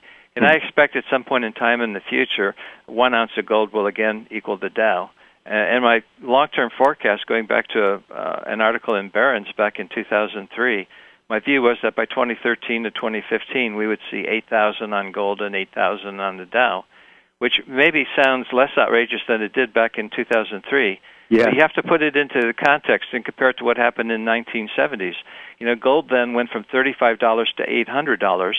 And in 2003, gold was about $350, but it took $10 in 2003 to purchase what $1 purchased in 1971 because of in, inflation in the intervening years. So, you know, on an inflation adjusted basis, going from 350 to 8,000 um, is the same as going from 35 to 800. So, I'm sort of sticking to this 8,000 gold price, $8,000 gold price in 2013 to 2015 and suggesting it's no different than what happened in the 19 70s because I do believe we're going into a period of um, actually not just inflation, Jay, but I believe we've got hyperinflation coming. Well, uh, John Williams, who's been on our show, and I know you know John Williams, the economist, uh, defines hyperinflation as when the currency, uh, the, the largest bill in circulation, is worth more as toilet paper than it is as as money. Um, so it seems to me that $8,000 gold could actually be a little conservative if we run into that kind of a hyperinflationary environment. Are you expecting something not as wild as say the Weimar Republic had or as Zimbabwe has now, but something something more like the 70s? Well, we could still, you know, go back on the right path, reverse course from the direction we're heading. And if we do that, then probably we could get by with an $8,000 uh, gold price. But you know, if we continue down this path that we're doing now, where you're creating um, more uh, money out of thin air, where the U.S. government is borrowing more money than people are willing to lend to it, which means that the central bank has to turn that government debt into currency, then we're clearly going to go the hyperinflationary path, and we'll have uh, prices much higher than $8,000 an ounce. We have to keep in mind, though, Jay, that there are two kinds of hyperinflation. Okay. You know, we all know uh, Weimar Germany and more recently Zimbabwe, uh, where there were wheelbarrows of notes being circulated around. The economy in those two currents in those two countries was very different than the U.S. They had very unsophisticated banking systems. Few people um, had bank accounts. Uh, even the government at the end of the month paid its employees with uh, banknotes, uh, you know, cash currency, uh, mm-hmm. because nobody had check checking accounts. Mm-hmm. Um, so the way that hyperinflation manifested itself was through rapid printing of notes, and you had these huge bundles of paper you had to carry around. Brazil, Argentina in the 1980s and, and early 1990s had very sophisticated banking accounts, uh, bank uh, systems like the U.S. presently does. They hyperinflated. They hyperinflated through the banking system because most currency in those countries, as is the case in the U.S., is moved through the banking system with checks, wire transfers, plastic cards, and the like. So what's happening today in the U- in the U.S. is the government is borrowing, uh, borrowing more than the market is willing to absorb. The Federal Reserve has this policy called quantitative easing, um, where they've temporarily stopped it, but you know uh, it looks like they're getting ready to start it again where they buy that government debt, turn it into currency by putting dollars in the government's checking account, which it then spends, just like the Reserve Bank in Argentina did back in 1991. Mm-hmm. So what we have to watch is, you know, the the balance sheet of the Federal Reserve, whether they're going to continue to to uh, grow it. It's already grown over the last couple of years from uh, 800 billion to 2.2 trillion dollars. Mm-hmm. So we, we're already on that inflationary road. But whether we go the hyperinflationary road, we'll, we should know in the uh, uh, near future, depending on what the Federal Reserve decides to do. The point is, is I don't see the politicians in Washington, Washington tightening their belt.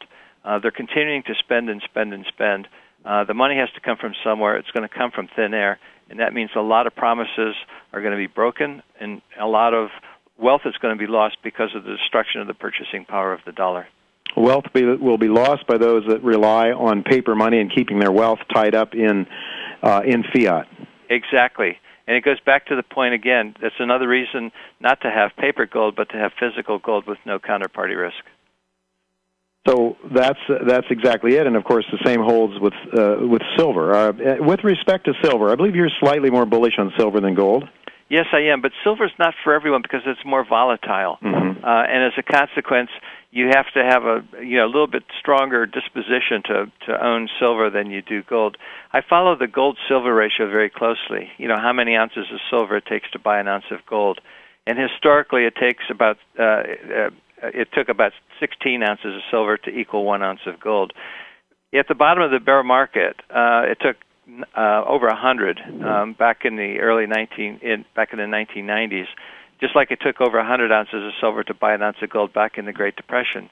But uh, we're now around 65, but we've been in this range where the ratio floats from 40 ounces of silver up to 84 ounces of silver to buy an ounce of gold. So it's a huge swing, but over time, silver is going to outperform because I think we're going to go back below 20 ounces of silver to buy one ounce of gold before this bull market in the precious metals are over. So if you can handle the volatility, own silver too. And what I generally recommend is two thirds gold, one third silver in your portfolio. It's interesting because uh, Bob Hoye, who's been on this show a number of times, uh, talks about uh, you know he's more of a deflationist, and hence he sort of sees gold outperforming silver. But I guess as an inflationist, uh, that's consistent with Bob's views too. If you take if you buy the inflation side of the argument. Yeah, and that's another reason for diversifying your portfolio. Don't have all gold or don't have all silver. Uh-huh. You're covering both bases that way. Yeah, well, it certainly is uh, true. We uh, I look at uh, another Bob Hoye concept, and that is the real price of gold. And we noticed that before Lehman Brothers, an ounce of gold would have bought only 15% of the Rogers Raw Materials Fund. After that deflationary event, which I think it was, the implosion, the credit implosion that followed Lehman Brothers' failure, it jumped up to 44%. It's currently around 40%. So either way, gold has done extremely well. But uh, we only have about a minute, actually a couple minutes left. I'm going to stretch it out here a bit, but. if we look at the uh, the real price of gold, uh, that benefits mining companies. Do you see this as a very bullish time for gold mining companies? uh, i given your inflationary outlook? Because isn't it possible that the cost of producing that gold could go up faster than the price of gold itself?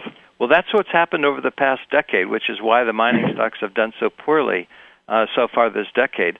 Input costs have risen faster than the gold price because the gold price is being controlled by the, the gold cartel, as GATA has made so clear. But I think that's changing. I think the gold cartel is losing control, and input costs are going to be going in uh, up more slowly than the gold price going forward.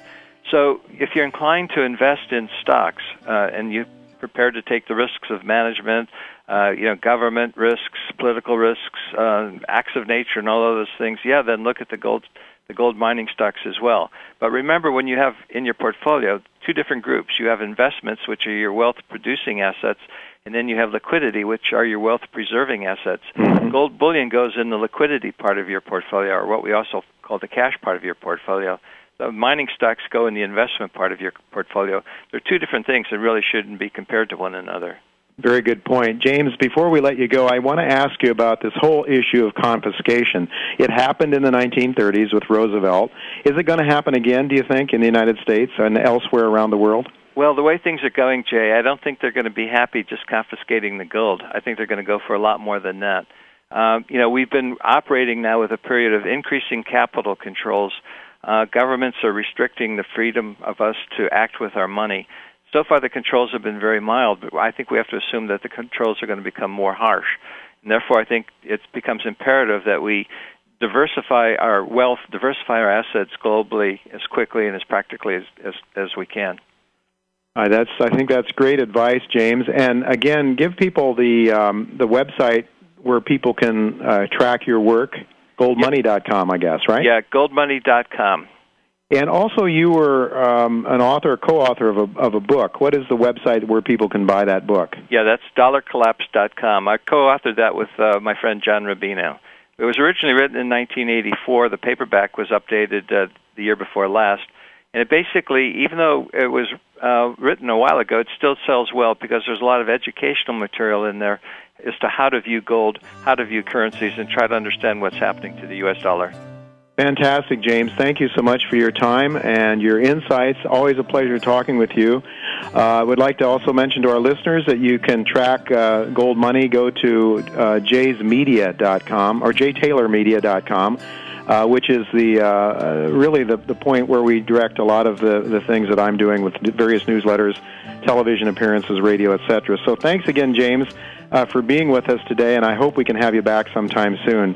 Thank, thank you very much, Jay. I'd like that. Uh, pleasure, pleasure having you, folks. Don't go away. We're going to have Roger Wiegand coming up with us uh, in the next two segments. Roger's going to talk to us about the various markets of, of importance, uh, certainly the equity markets, the bond markets, gold and silver as well. So don't go away. We'll be right back with Roger Wiegand.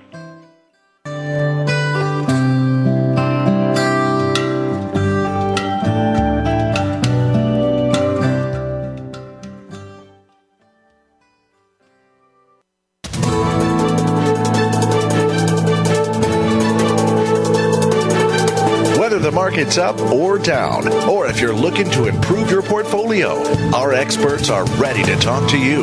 Call now toll free 866 472 5790. That's 866 472 5790. Voice America Business Network. Barkerville Gold Mines, BGM on the TSX.V, is focused on the exploration and development of its gold projects in the historic Cariboo Goldfields in British Columbia. Barkerville's mineral tenure now encompasses over 111,000 hectares, covering the 60 kilometer long by 20 kilometer wide geological belt, and includes seven past producing mines and two of Barkerville's own proposed open pit mines, currently in the permitting process. Barkerville recently announced the acquisition of the QR mine and 900 ton per day QR mill. Barker Barkerville Gold began mining operations in February of 2010 and is expecting to produce 50,000 ounces in its first full year of mining. Richfield Ventures Corp is a publicly traded junior mining company on the TSX Venture Exchange under the symbol RVC. Led by an experienced and dedicated team, Richfield is systematically drilling 25,000 meters of core in 2010 on its Blackwater Gold Project in central British Columbia, where the primary goal is to discover a world class bulk tonnage gold deposit. With $5 million in treasury and 40 million shares fully diluted, Richfield and its shareholders are poised for a major discovery. Go to richfieldventures.ca ca for further information. Sulliden Gold is focused on the exploration and development of its wholly owned Shahuindo Gold Project in Peru. The company is currently undertaking the largest exploration program to date on the property, and with this, expects to continue increasing its current mineral resource. A preliminary assessment was completed last year, highlighting a very positive and economical project, and a bankable feasibility study is currently underway. Don't miss this great opportunity to embark on an emerging gold production story. Visit www.sulliden.com to learn more.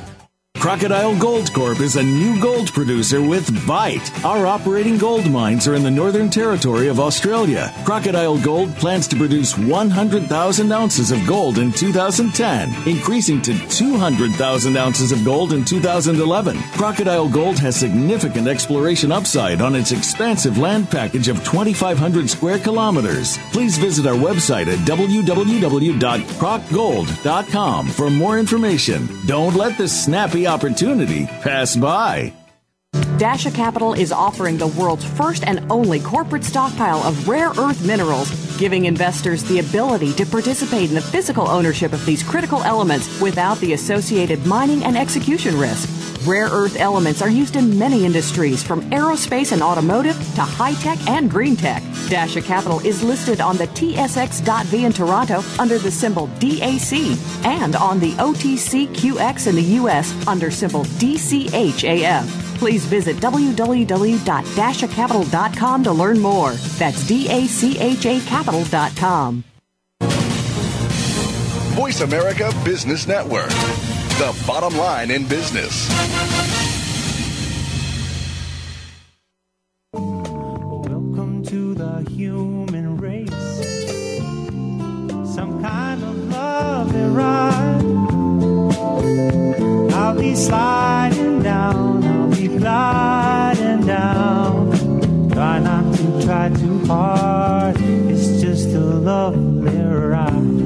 listening to Turning Hard Times into Good Times with your host, Jay Taylor. If you have a question or comment about today's show, Jay would love to hear from you at 1 866 472 5790. That's 1 866 472 5790. You can also send an email to questionsfortaylor at gmail.com. That's questions, the number four, Taylor at gmail.com. Sign up for Jay's newsletter, Jay Taylor's Gold, Energy, and Tech Stocks at www.miningstocks.com. Now, back to our program. Welcome back to Turning Hard Times into Good Times. I'm your host, Jay Taylor, and I'm here with a technical analyst and editor of Trader Tracks newsletter, my partner, Roger Wiegand. Roger uh, is a partner of mine by virtue of the fact that my company, Taylor Hard Money Advisors, provides the back office services for Roger's excellent newsletter. Roger's strength is primarily in the area of technical analysis, uh, so I seek his advice from time to time on where he sees the markets going in the future from strictly from a technical point of view, although he also does follow fundamental uh, fundamental uh, reasons and, and changes in markets as well. Uh, Roger also has a background uh, in real estate that has provided him with an edge in seeking the tsunami, actually seeing the tsunami of real estate defaults coming our way, even as Alan Greenspan was falsely assuring the American public that there was no bubble in the real estate markets. Roger and I have been working together since 2004, and it has been an enjoyable run. Roger's very extensive weekly newsletter is focused primarily on commodities futures and options trading strategies but his letter is also chock full of very interesting current events affecting the U.S. and global economic markets, uh, the economies in the various markets. And people who read his letter really enjoy it, just simply uh, enjoy reading it. And in addition, of course, he's provided some excellent trading ideas and has made people a lot of money. For those of you who have not yet tried Roger's letter, Trader Tracks, we offer a low price trial subscription for just $49 for one month. And you can subscribe to that by going to miningstocks.com. That's miningstocks.com. Or call my assistant in New York, Claudio Bassi, in our office in New York at 718 457 1426. That's 718 457 1426. Well, now that I've got the commercial out of the way for Mr. Wiegand, Roger, welcome to Turning Hard Times into Good Times. Good to have you back. Thanks, Jay. Good morning. Good morning to you. And uh, you know, wanna, we want to say um, that you that you've been right on with these markets. You've uh, used your technical analysis, and you certainly uh, uh, do an enormous amount of reading, and you provide an enormous amount of very, very interesting and relevant topics and and uh, subject matter for people that uh, subscribe to your letter. I want to jump right in though to the equity markets, Roger. I know you know you know that I've been very bearish, and I know that you've taken a, a longer term bearish view. But from a technical perspective, talk to us a little bit about the equities markets. Maybe start with the Dow, uh, the Dow Jones Industrials, and then perhaps the uh, the S and P 500. Tell us what do you see from a technical perspective? Let's say over the next two or three months, and then longer term. Well, the the Dow Jones has got some uh, bearish-looking uh, patterns on the chart. They have had these patterns for some time, as did the S&P 500. Uh, the Dow right now is uh, is, uh, lingering around uh, 10,000. Basically, uh, we think that from the high, we can see probably a 23 or 24 percent drop as a minimum, uh, which would take us back into the 9850, maybe the 9650 range to start out. We mm-hmm. think this year that the fundamentals are stacked against the Dow Jones and that the big traders were very anxious to try to sell into strength, and they have been doing this uh, for the last 60, 90 days. Well, they, they buy, then they sell as the strength rises, the volume goes up, it comes back to a certain spot, and then there is some manipulation from the standpoint of the S&Ps, which in fact then does drive the Dow higher, either that or it does stabilize it. So we think that it's it the trend is down. Uh, we don't see any wipeout crash yet, but that's entirely possible. We think that if there is going to be such a crash this year, which in fact we have predicted, we think it'll probably be in September or October. Uh, on the shorter term, uh, here we are in July. I think that the end of July is going to be a real test. Uh, there's four or five ne- negative things fundamentally, which are converging all at the same time. Uh, the biggest one is what's going on in Europe. Uh, the problems with Greece, Italy, Spain, and their sovereign debt. Uh, they've got themselves into a serious problem, and it's not been reconciled at this time. Uh, Germany said that they were going to loan a billion dollars roughly to Greece on a short term, but they don't have the money, and I don't think uh, politically it's been approved as yet. So, excuse me, all these things impact impact the Dow Jones because uh, Asia, uh, the, the, uh, Europe, and the U.S. are all pretty much tied together as far as what happens. Uh, quite frequently, you can watch uh, 8 o'clock at night, you can watch on Bloomberg what's happening in Asia and watch it travel to Europe.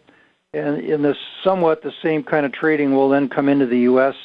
and around the corner again, around the world. Uh, the U.S. has got uh, uh, some some real serious problems, and I don't see any any any, uh, any of these things getting solved in the near term. All right, Roger. You mentioned crash, and you say that that you're predicting a crash. What is the probability? Well, first of all, let me ask you, how do you define a crash? A crash to me is not a 23% uh, drop. Uh, that's that, in my view, is a correction. I would say a crash is at least 50 to 62 percent, and I'm looking for at least 50 percent in the fall, and it could be worse than that. Uh, the end of the month is really going to decide what is going to happen in the fall from the standpoint of technical analysis.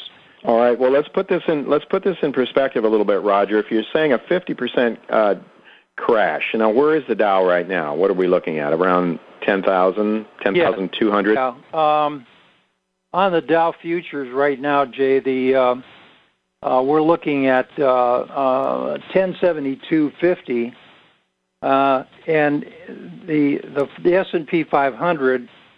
I'm sorry, that's the S and P 1072. The Dow Jones is 10,124. Mm-hmm. And we were looking previously in the Dow at about 11,000, roughly 11.4.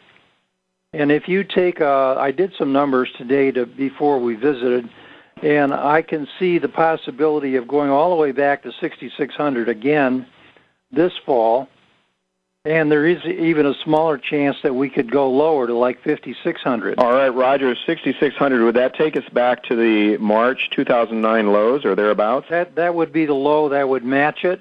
So you could see us uh, testing those lows and then bouncing off perhaps? Exactly.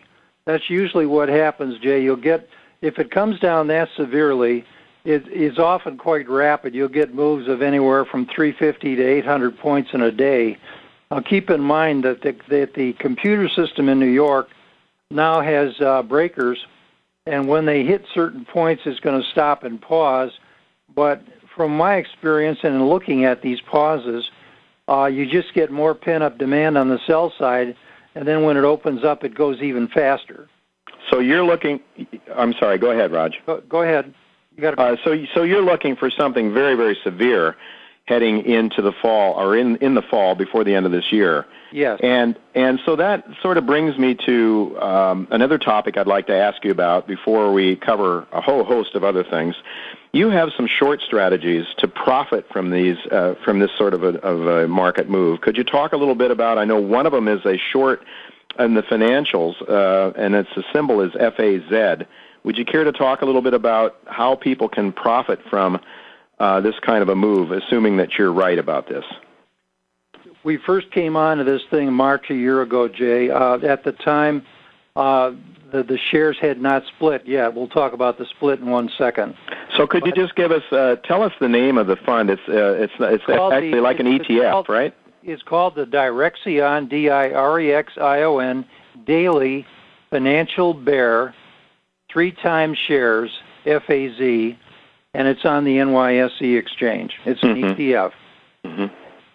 It's extremely leveraged, and for that reason, owning the shares does require some management ability, in my view, from maybe some extra management ability because you should use stops because of the volatility, because you don't want to get into position where you're going to have to um, take a major loss, which can happen quickly. Uh, from my point of view, other than owning the shares with stops, the next best way to do this, and my preferred way to do this, and I recommend it to our readers, is to buy call options for October and January. And those call okay. so Roger, just to make it, just to make this, just so I understand and our listeners understand, when you're saying buying call options, you're buying so rather than buy the FAZ itself, you're buying options on FAZ. That's correct. Okay, so that's really leverage because if you look at it, FAZ is a triple down, as they refer to it, yeah. meaning that if the financials go down by, let's say, 10%, your FAZ in theory should go up by 30%, right? That's correct. And not only that, but compared with the strike prices that are reasonable where you'd want to enter, on today's price on the shares and on today's prices on the calls, uh, you're looking at some leverage now that would be probably uh, an additional five times on top of the three. Yeah. You're looking at eight or nine times leverage. Right, right. So, but the so obviously, you know, people that aren't experienced with leverage, uh, just to remind them, um, remind everybody that uh, that leverage, you know, cuts both ways. If you're right, you can make an awful lot of money. If you're wrong, you can lose a fair amount too. Exactly. And that's why you're suggesting putting stops in there to eliminate the losses yes, if you're I wrong. Had, I had one of our trader readers that had a very large position with no stops. And when I heard that, my my hair went up on end, and he got himself in trouble here recently because FAZ has had two run-ups already where some of our readers and investors have taken profits, mm-hmm. taken significant profits two times. They're very active traders. Mm-hmm. Some of them own the shares, some of them are buying the calls uh, the majority of the bigger traders are buying call positions. And what they're doing is they're laddering in and laddering out. In other words, they're they're they're not buying the whole position at one time. But they may start with some shares, and then the next thing they do is they buy some October calls, and they'll follow that with buying some January calls, and then maybe they'll sell out of the shares and move it forward in time. But they're continuously rolling these things over to the extent that whenever there's a significant move in the shares, they can take some profit and they can buy some more further out. Now, one of the reasons we do suggest this kind of a trade, if you if you can manage it, is that down the road, if these markets get very upset and there's a lot of problems, uh, you get stoppages. Uh, you could, in, you could, in fact, I can conceive of a position where you might own call options. You may win and not get paid. Yeah. Well, that's that's that's another issue, of course, because these are derivative instruments. People should understand that uh, you know if we have the kind of meltdown that some people are suggesting we're going to have in the equity markets and in the economy in general, that these these um, derivative instruments could become insolvent and not be able to pay you. That's what you're talking about. I think there's a very small chance of that, Jay, but I think there is a chance, and you can probably equate that to another example that that, that happened way back in 1981 when the Hunts tried to corner the silver market. When silver hit 48 to 50 dollars, uh, the markets were frozen on the futures on silver, and it was only a one-sided trade. You could sell, but you couldn't buy more. So, if we run into a position like that again, things are going to get messed up. So we we encourage people to use this thing as a rolling trade and continually take money in smaller bites instead of trying to take it all at the same time. Now, to show you what kind of an opportunity this is, and I really consider this trade the, the trade the best I've ever seen in 20 years. Is that right? Well, Roger, uh, but but again, I want to emphasize that you know exercising, putting stops in place, uh, managing. You've used that word several times. Managing the account is very important. Now, I would like to tell our listeners that actually you provide some of that service. That is, your newsletter will send out a uh, an alert to people when you believe it's time for them to do something, right? Absolutely. That's because this trade must be managed, and it is so fast. Uh, you have to have uh, prompt information, and you've got to comply with that information as reasonably as you can. The the virtue of owning the call options is the fact that you don't use stops with call options. You can't you can't really put them in. You can alert your broker and ask them to uh, keep an eye on it for you, but that's not the same as having an electronic stop in place. So, what we recommend is buy the call options, give them plenty of room to be active, and to we would not buy anything earlier on the calendar than October 2010, and we would split the order and we would buy some in January. They have been selling them as far out as 2012. We wouldn't go that far out. We think that if you're going to have some money on this thing and make it work and take care of it, you want to stay about the medium a medium location on the calendar, which would be October through perhaps the first six months of uh, next year. All right, Roger. Well, that's one way to profit from a collapsing stock market. Most people will be caught, of course, on the long side of the equity market when it collapses. But one way to profit from it is that short short sale that you just talked about. But that's still a little bit risky for some people. A lot of people are not going to want to play that game. A safer way uh, to to protect yourself against the decline in the equity markets is by owning gold and gold bullion, silver, silver bullion, and and the the shares as well. Talk to us a little bit about what do you see for gold, both short term and long term. How do you see the gold charts shaping up? If you look at gold over the longer period, and that's where you should start when you we look fresh at a market. Gold for the last 10 years has been running at, at a gain of about 15% steadily. In the last one year, 12 months, uh, overlap last year, this year, uh, gold is up at least 34%, and in fact, at this time, it might even be higher than that. So the trend is correct. Gold is up. We don't see the uh, gold uh, in any, any kind of a major correction sell off uh, for until somewhere between the 13th and, and 17th year of a normal commodities run. We're in about the 10th year right now, so that, that we feel that the sooner the soonest it could top would be probably 2012 or 2013, mm-hmm. and in fact probably is going to go a lot longer than that. So you're on the trend. You want to go long. You want to stay invested. your point on buying physical is absolutely the first place to start. We encourage people to buy silver coins and gold coins. We like U.S. and we like the uh, Canadian Mint, and we recommend a coin broker in our letter. Although there are other coin brokers that are good ones as well. And then in addition to that, you've got these depository things like goldmoney.com, and you can also buy uh, the shares in Canada using PHYS. Mm-hmm. So there's a lot of ways to do this.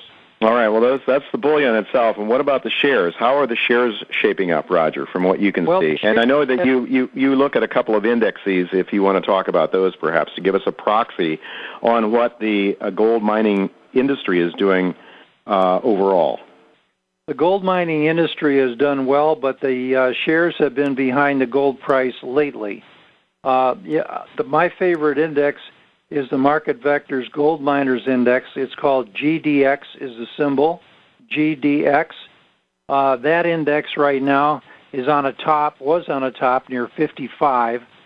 Usually, when a when a uh, technical move on a chart tries to hit a top, it won't go through the first time Usually it goes through on the third or the fourth time. We have touched that price three times, and now we're headed for number four. And this leads me to believe that the next one is going to be the one that's really going to break out. Now, keep in mind that these things take time. This does not happen overnight. Uh, the junior stocks, in order to, to really enjoy some full value and a good gain on them, it's our opinion that you get in a good junior stock and you hang on to the extent that you can, although these up and down markets uh, require trading sometimes once or maybe even twice a year. In the junior shares, our recommendation is try not to trade too often. You're better to stay in your position to the longer point that you can. Uh, we've got one in our letter. We traded it four times already. Uh, each of the first three times we earned 20%, 40%, 60%.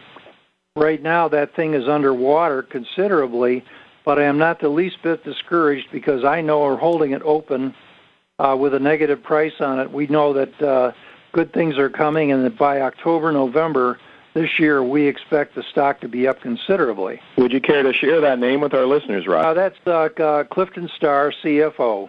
Okay. CFO, Canadian TSX CFO. Mm-hmm. Uh, they've got a they've got good funding. They've got uh, ore on the ground, a poor rock pile that's going to be uh, reconstituted and run through uh, more equipment to get more gold out of it. That's worth several million dollars. I forget the number. Uh, that particular site is surrounded by an attractive group of miners in probably one of the best mining friendly political arenas of all, which is Quebec.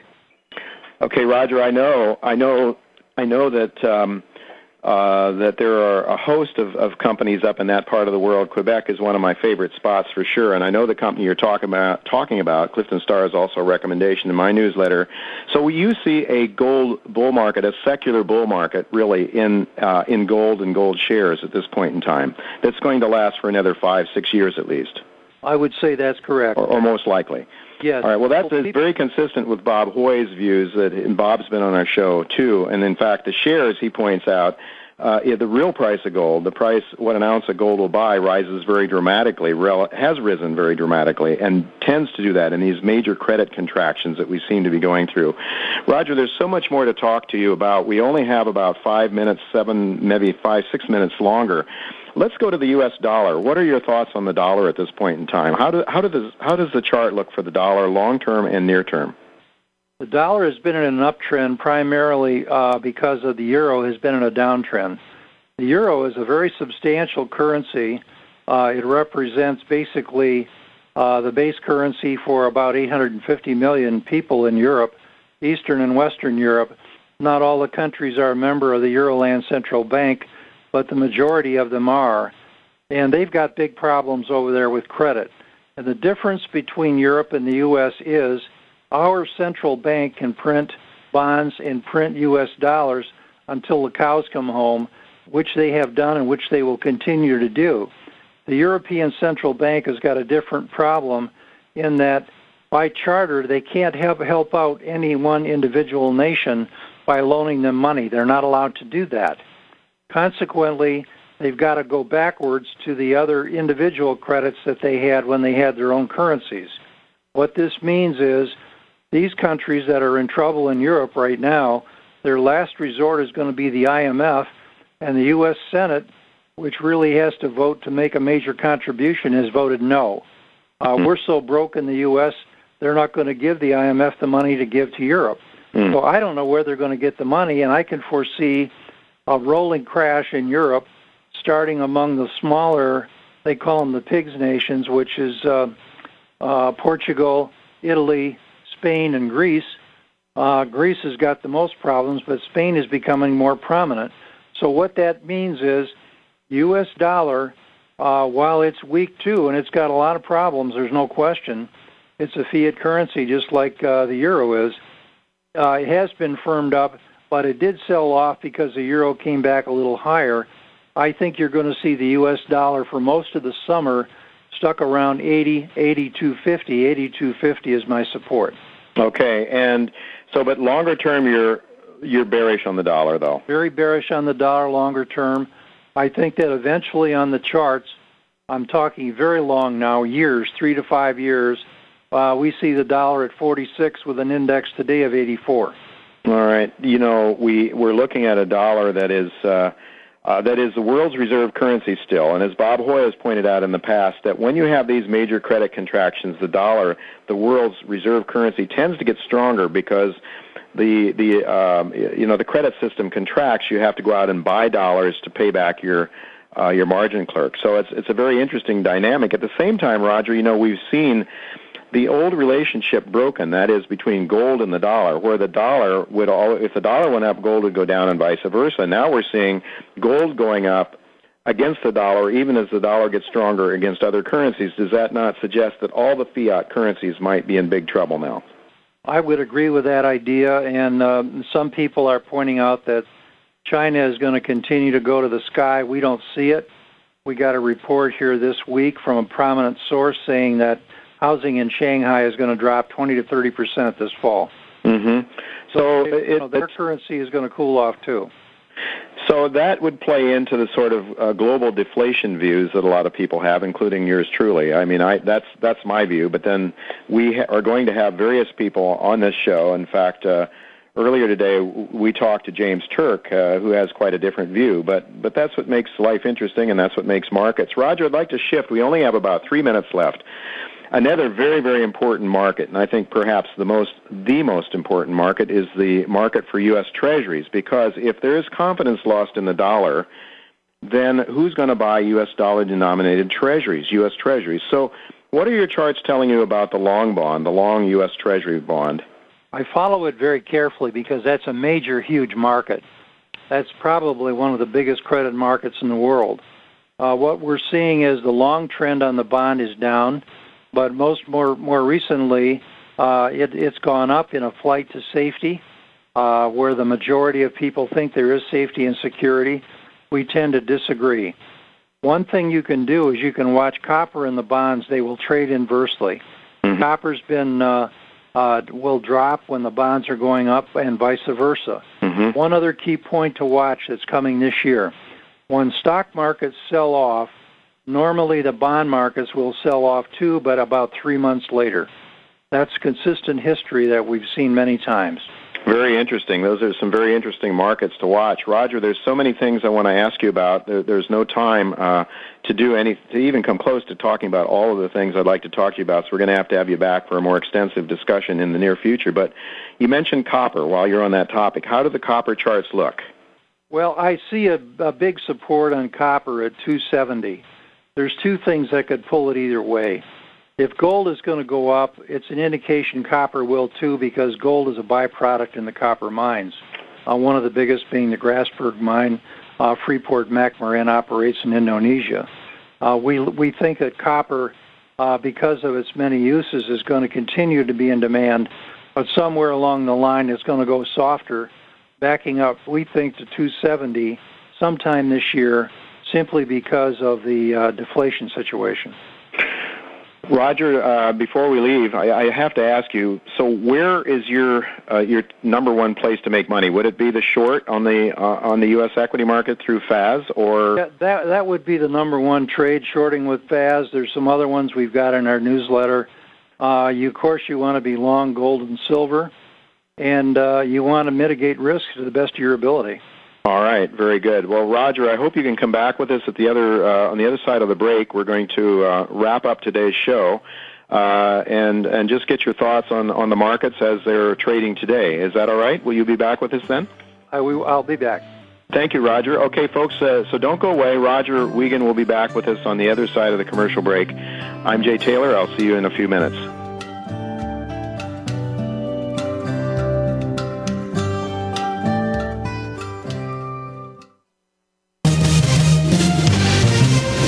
Stocks, bonds, investment opportunities, financial news, and talk. We can help. Call us now toll free 866 472 5790. 866 472 5790. Voice America Business Network.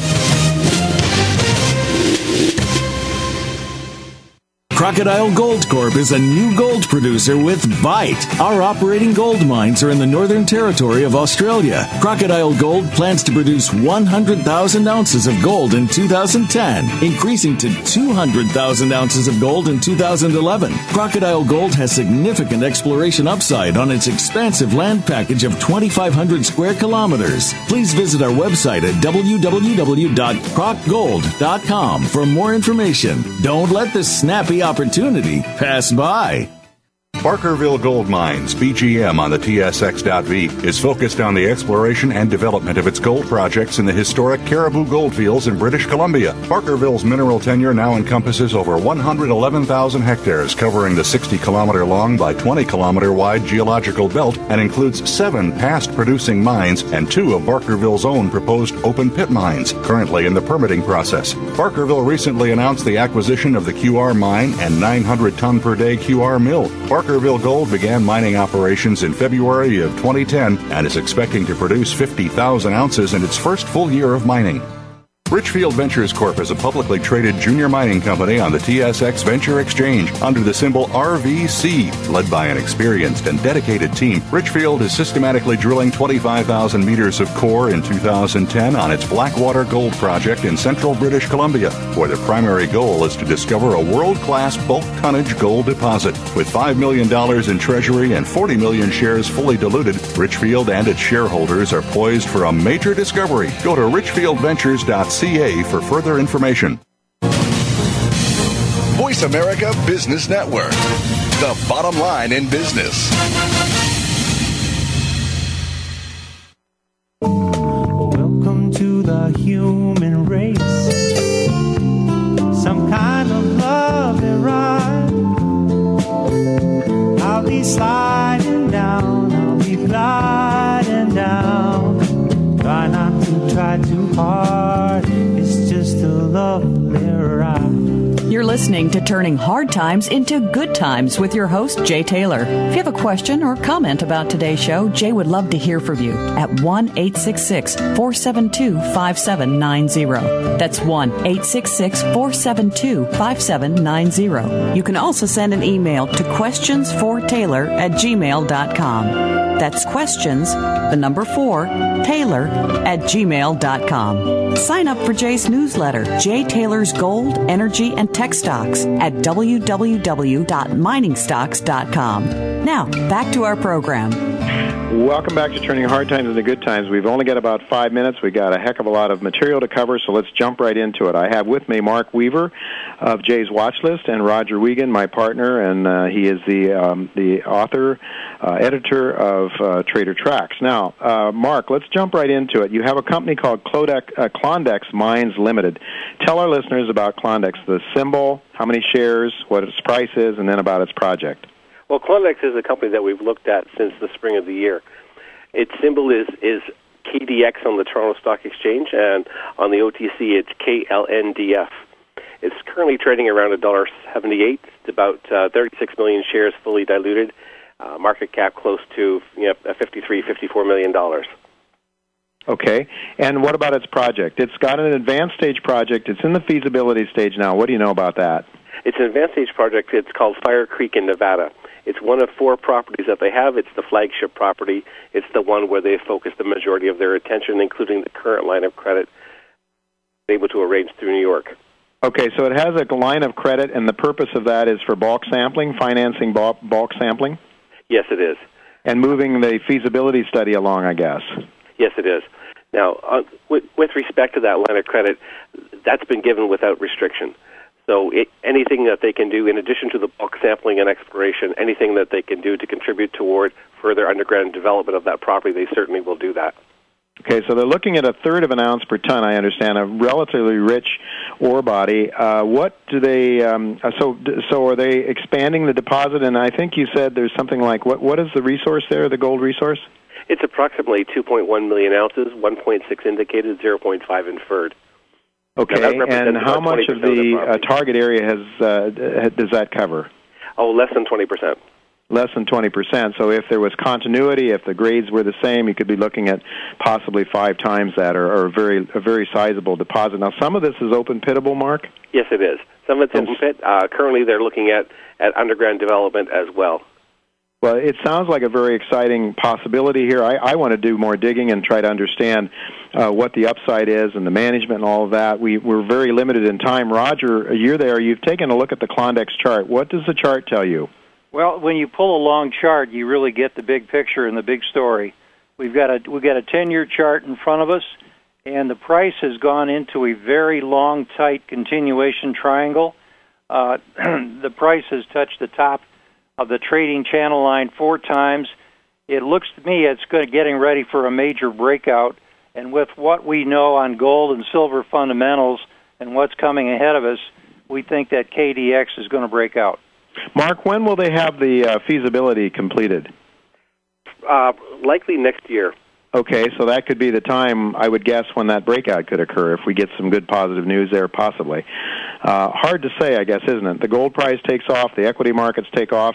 We've only got about a minute or so left. Roger, uh, your comments on the equity markets today. The gold, not gold, the equity markets started down very strongly in the morning, bounced back. What are your thoughts on the equity market and about FAZ? That's that short on the financials. Well, the equity markets today got a knock in the head from some bad housing information. Uh, prices came back and they kind of leveled off and evened out. I would call today a non-trending day. Things were going sideways.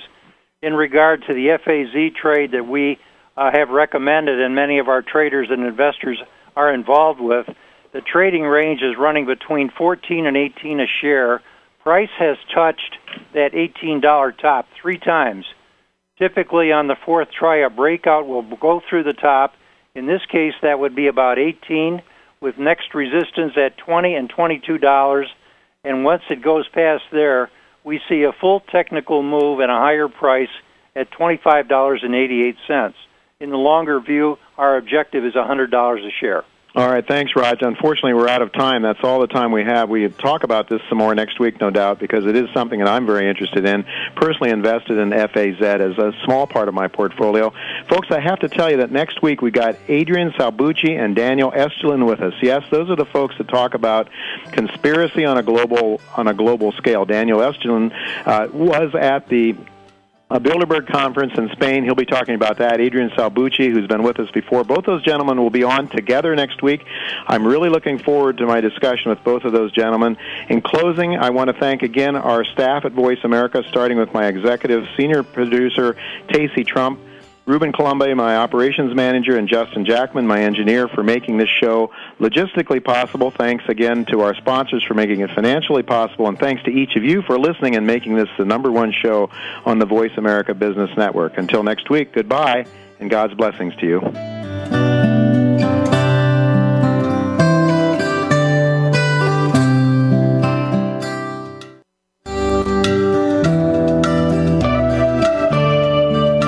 Thank you again for listening to Turning Hard Times into Good Times with Jay Taylor. Please join us again next Tuesday at noon Pacific Time, 3 p.m. Eastern Time on the Voice America Business Channel. Now, the thing about time is that time isn't real.